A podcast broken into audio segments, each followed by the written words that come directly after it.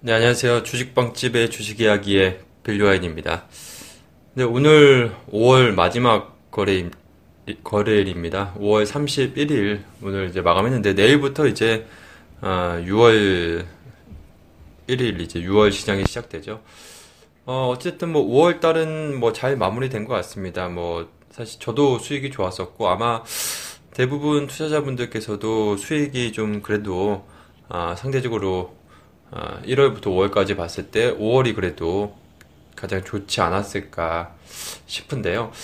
만약에 또 수익이 안 나시는 분들이라면 다시 한번 아 내가 이렇게 좋은 시장에서도 왜 안 수익이 안 날까라는 좀 진지한 고민을 한번 해보셔야 될 것 같습니다. 어, 어쨌든 뭐 5월 시장 뭐 대, 대체적으로 전반적으로 좀 좋았던 것 같고요. 물론 이제 코스피 지수가 뭐 6%나 넘게 상승했고, 상대적으로 코스닥 시장이 좀 좋지는 못했습니다만, 어, 전반적으로 뭐 1분기 이제 5월 이제 어닝 시즌, 그러니까 중소형주도 실적이 대체적으로 그래도 어, 나름 뭐 특히 뭐 IT 섹터가 물론 좋게 나왔습니다만 그 밖에도 뭐 그렇게 뭐 어닝 쇼크다라고 할 만한 부분은 별로 없었, 없었기 때문에 그래도 뭐 5월달 좀 무난하게 넘어가지 않았나 아, 싶고요. 일단 뭐 지금 제가 엊그저께도 말씀드렸던 것처럼 뭐 지금 시장에서도 뭐 많이 뭐 얘기들 하죠. 어, 과거 이제 지금까지 이제 작년 12월부터 이번 5월달까지 6개월 연속 지금 양봉이죠. 그러니까 6개월 연속 상승인데 어, 과거에 역사적으로 딱 세 차례 있었다고 합니다. 지금 86년도에 한 번, 2002년도에 한 번, 또 2007년도에 한 번, 이렇게 있었다라고 하는데, 당시에 이제 시작 상황이 좀 좋았었죠. 어, 이번에 또 이제 거의 네 번째 6개월 연 상승인데, 7개월 연속 상승은 한 번도 없었다고 하죠. 그래서 아마 6월 달에는 좀 조정이 오지 않겠느냐, 그러한 전망이 좀 많은 것 같은데요. 아, 근데 뭐 사실 조정이 오든 아니면 시장이 더 상승을 하든 그거는 크게 중요한 문제는 아니지 않나 싶습니다. 최근에 돌아가는 주식시장 흐름을 봤을 때도 사실 뭐 제가 예전에도 이런 얘기 한 적이 있는데 아, 그러니까 시장 따라서 내 주식도 올라가는 시대는 조선 시대 얘기죠. 그러니까 이제는 시장이 뭐 지수가 오른다고 해서 전체적으로 다 올라가는 게 아니라 어, 과거 이제 차정 시대 때부터 계속 그게 이제 진행이 되어 왔죠. 어, 일부 섹터 종목들만 올라가는, 뭐, 최근에 이제 뭐 2년 전만 돌아봤을 때도 코스닥 시장이 굉장히 붐이었죠. 좋았을 때 당시도 제약바이오, 뭐, 화장품, 뭐, 이런 일부 섹터 제외하고서는, 어, 사실 별로 재미는 없었거든요. 그러니까 지금은 철저하게 이제 시장보다는 어, 종목 위주로 돌아가는 좀 시장이 아닌가 싶고요. 최근 특히나 최근에 시장이 이제 순환매 장세가 계속 이어지고 있죠. 그러니까 뭐 계속 이제 강하게 뭐 최근에 이제 그 2년 전 제약바이오 화장품 섹터처럼 끊임없이 올라가는 그런 섹터가 있는 게 아니라 뭐 반도체가 좀 올라가면 다른 섹터 좀 쉬었다가 또 제약바이오 섹터 올라가면 또 반도체가 좀 쉬고 이런 식으로 계속 진행이 되고 있죠. 그래서 철저하게 종목 섹터 쪽으로 집중을 해야 된다. 6월 달에는 그렇게 말씀드리도록 하겠고요.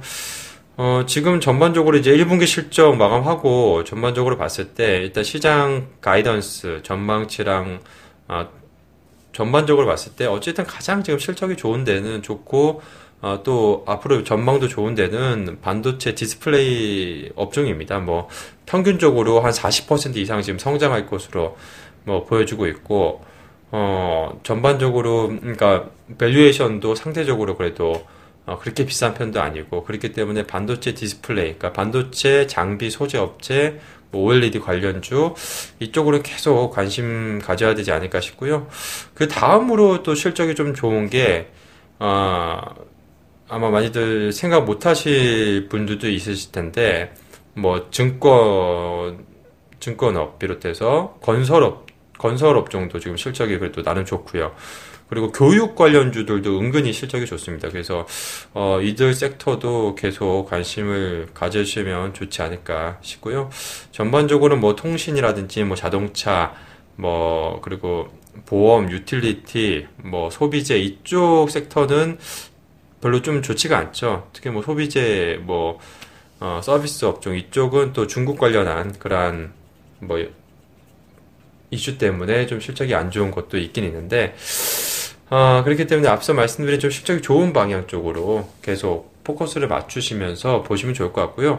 근데 이제 좀 약간 상대적으로 좀 좋지 못한 쪽, 그러니까 필수 소비재라든지 뭐 소매, 뭐 의류 업종, 유통 뭐 이런 쪽도 어, 계속 그래도 주목을 해보셔야 될 것 같습니다. 요즘 최근 주가 흐름도 좋은데요. 어, 지금 어찌됐든 새 정부 들어서면서부터 또 추경 얘기도 나오고 있고, 이 내수 경기 회복을 그동안에 계속, 어, 대선 기간 내내도 외쳐왔기 때문에 이 가계 소비 모멘텀이 강화되는 시점이거든요. 그렇기 때문에 지금 소비자 심리 지수도 계속 최근에 상승하고 있죠.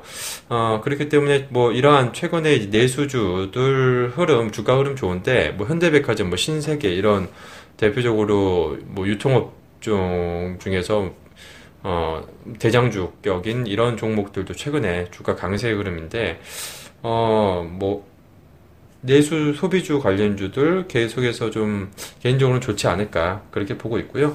오늘 특징적인 게 이제 그 제약바이오 섹터가 어, 가장 강했었죠 오늘.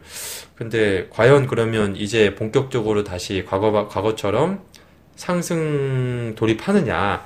근데 사실 아직 그 부분은 좀 예단하기는 좀 이른 것 같습니다. 일단은 오늘 상승, 그러니까 최근에 제약바이오 섹터 상승 흐름은 사실 낙폭 과대 국면, 그러니까 기술적 반등 영역이 아직까지는 어, 영역이다라고 보, 보고 있고요.